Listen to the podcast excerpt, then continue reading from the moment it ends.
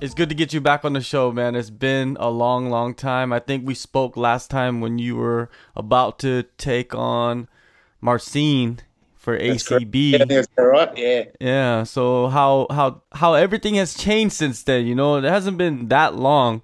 Um, Yeah. and you've already had two fights in the UFC. This is your third one coming up. But before we get into all of that, I wanted to ask about hashtag Dad Army. You're a corporal. I would figure that you would be a captain. What's going on with that? Well, I'm not, I'm not overly knowledgeable on my ranks, but uh, no, look, yeah, we, we all uh, we all follow under suit under Dan Kelly. Dan Kelly's our our head of command, so uh, we all follow suit under him. Now with Dan, you know, he's he's fought in the UFC. He's he's a legend in Australia. Having someone like that in your corner and and kind of giving you knowledge and giving you guidance, you know, how big of effect has that had on you, you know, in your first two fights with the UFC? Uh, look, a, a ton. Like I, I've, I've spoken on, on Dan's influence on me a long time. Uh, even before he was in the UFC, we were we were pretty heavy training partners in a in a bit of a smaller uh, invite only sort of group.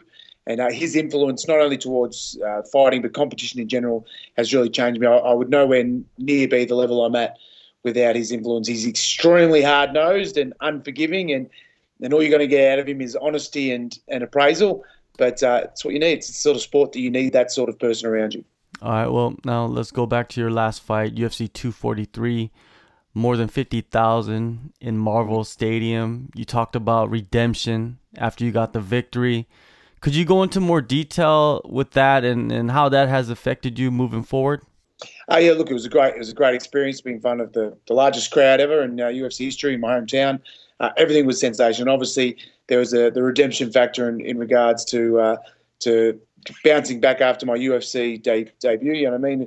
You can imagine a lot of fighters coming through. We, we worked so hard to get there, and to come in there and have that sort of performance in my debut was very crushing. And and we went through a lot of issues after that, bouncing back from a, a fairly hard weight cut, a lot of uh, lot of illness and all that sort of stuff. So coming back from such a low point, it was uh, it was amazing to get in there. Really have to work hard. That was the first time in a long time I've, I've had to come back from what I'd say would be a zero point of, of fitness and conditioning, and, and get back to a healthy state, and then uh, and get in there and, and fight and win against an extremely tough opponent like Maki. That performance against Maki, um, do you feel like you performed at the best that you can, or do you feel like your body right now going into this fight, your second camp at welterweight, uh, is is extremely much better going in? Uh, look, it, it sounds extremely cliche because you hear everyone talk about, it, especially this far out from a fight. Uh, it, but it's, it'd be silly not to. You know what I mean? I was like I said, I was coming back from such a point to just get back into that fitness shape. Now I've bounced straight back off that. I'm rebounding off that. I've definitely settled back into a welterweight frame now. I'm much bigger and stronger, and um, and everything's just just clicking over. You know I mean? I, as much as I'm a little bit older and I'll continue to get a little bit older, uh, the body's actually holding together a lot better than, than last camp, and, and I'm able to push uh, a little bit harder than uh, than I was there. So uh, I'm very very uh, uh, keen to show a few things. I, I think I did a, a good performance and got some things done, but there was a lot of areas that I was still very sketchy on in that fight with Maki, and, uh, and I'm looking to show in this next one. Going back to that lightweight debut, I've heard from other people, you know, in the around that it was very very difficult. Probably a lot of people don't know how difficult it was, but can you go into, you know, the lowest point, you know, leading up to that fight that you got to where it's just like, man, this is just too hard. Like, you know, you had you must have had people next to you to push you and help you and and kind of keep you motivated, right? Yeah, look, I was very lucky. I had a great team. Obviously, my, my standard team of, of coaches, Jamie, Dan, and, and Andy. But uh, we we joined forces with uh, Jordan, who's the, the fight dietitian, and uh, he came on board. And, and having him on board and, and his help, that just made the job easy. You know what I mean? As much as it was extremely difficult, the dieting for the couple of weeks, and obviously extremely difficult, the final weight cut.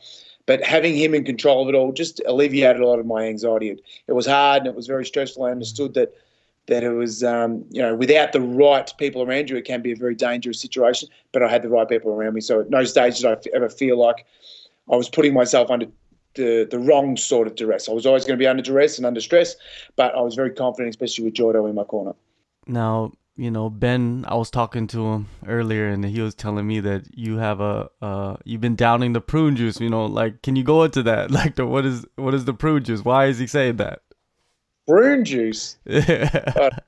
Ben, ben Sosoli is a very unique character, my friend, and and uh, I'm sure there's something going on there. He's probably he's probably trying to uh, uh, spark himself up in, in my dismay. But no, look, we're so stoked the team we've got. We've got such a great team, and and to come from an, an Aussie rules background where that you know that's team sport and everyone patting each other on the back, and and that, that's it's that's the sort of atmosphere it's been leading into this fight. You know, myself, Jake.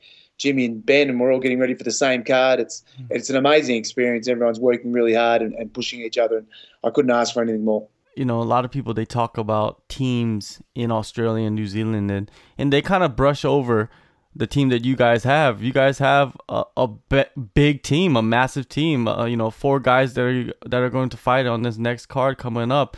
Um, and you got a bunch of guys that are you know grinding it out in the regional scene. You know, what is it? Has it is it at an all time high right now with the team? Yeah, absolutely. And and what you've got to realize is this this is not one particular gym or one particular uh, you know that's, that's drawn it in. What's drawn this in is we just had open sessions. Dan, Dan and I have been doing the same routine now for you know seven eight years, and people have just now flocked. And what what you find with these sessions is the people that stay are the ones that have success. It's a very hard session. You know, we push hard, we spar hard, we grapple hard. Dan's there to really to very quickly tell you if you're being a slug and and, uh, and put a rocket up you. So some people don't gravitate towards that. They find it difficult. They find the training too difficult. They find the hard truths too difficult. The people that stay, like that's the ones that have success. Jimmy Jimmy Crute's a great example. Jimmy Crute has known nothing but you know these sessions. You know he, still does his training everywhere else, but he's been doing it before since before he had a pro fight.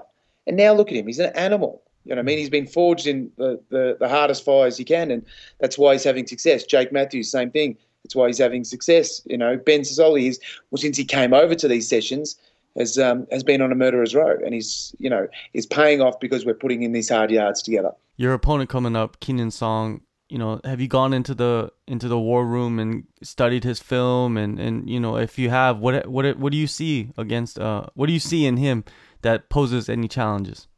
Oh, look, he's a very he's a very composed striker. That's why I look at him. He's got a beautiful counter right, uh, right straight that he's been able to put a couple of um, couple of strikers down with, but a couple of uh, fighters down with. But I think it's it's again very similar to the last fight. It's a very cut and dry fight. It's a grappler versus striker. He knows what that I want to get hold of him and make him grapple. He wants to keep his distance and punch me in the face, which sadly far too many people have had too much success with, which I've got to uh, I've got to alleviate a bit.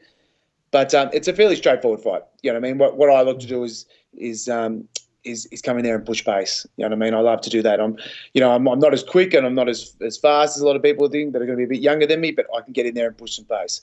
So uh, I hope he's in great shape and I hope he's ready for, um, you know, to go 25 minute rounds instead of three because that three is going to feel like 20. I believe he's doing his camp at the UFC PI in Shanghai. I believe so. Um, in and you know right now in China there's some big problems going on with the Wuhan coronavirus and everything's shut down. And you know do you feel like do you kind of have any concerns you know like not about the virus but as in like he might have to pull out the fight you know what I mean? Like cuz this is going on and you don't know what can happen yeah my my uh, my partner's actually been a bit more over that than uh, than I have she keeps sending me the the updates of what's going on you know, they're cancelling flights here and cancelling flights there.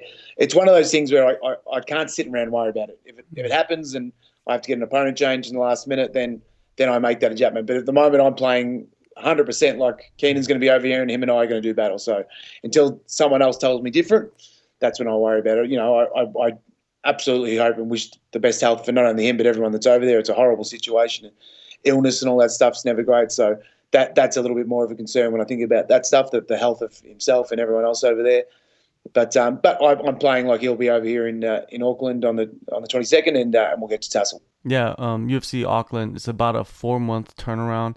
How long has this camp been? Has it been longer than normal, or you just going? You know, it's just a normal camp. You know, I'm not putting too much focus on one particular thing. I'm just working hard. Yeah, we, we just work hard year round. That's what's another great thing about our group. I think I took maybe one week off after the Maki fight and made sure everything was nicely healed up and um, straight back to training.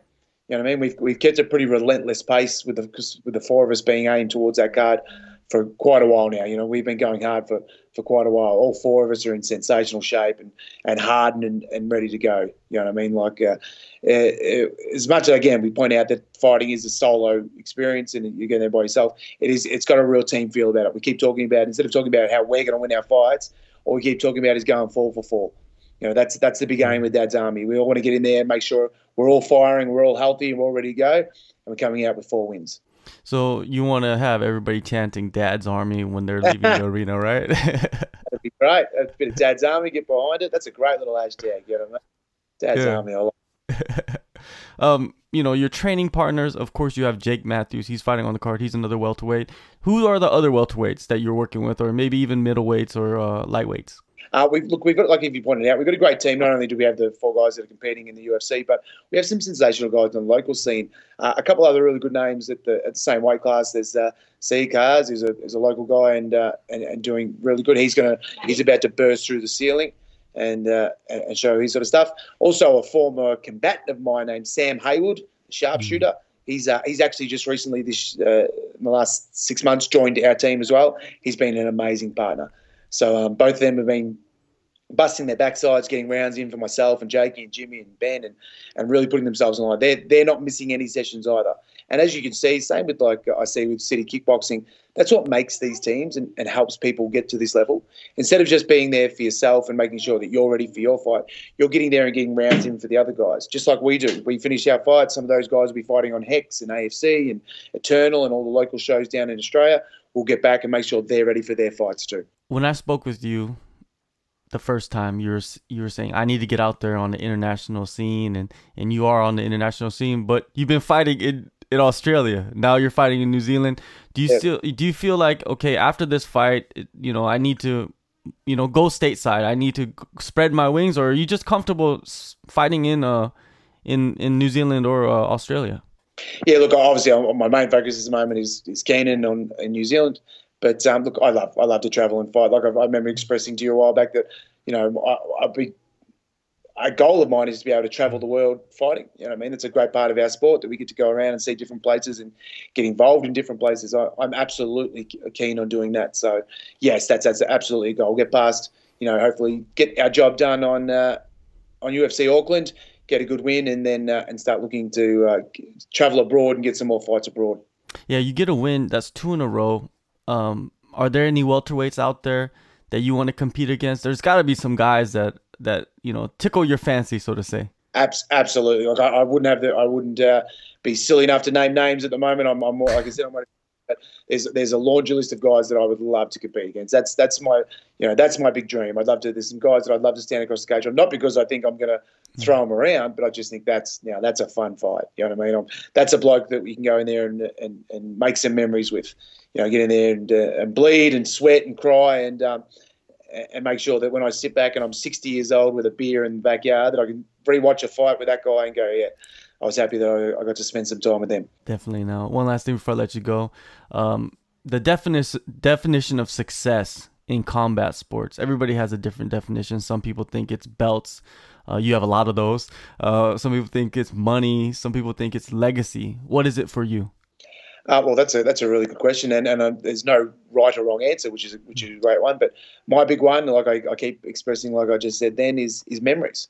You know what I mean? Like uh, I, I, love the ability, and I love hanging around with people like like Sam Greco and Andy Colgrave and and Dan now, and and, they, and sitting down and talking about old world stories and the times they've travelled and done this and travelled and done that. The memories that you can make with this sport are, are amazing, and I, I want to be able to do that. I love the memories of talking about fights and fight trips and fight camps and preps and weight cuts and and all that sort of stuff.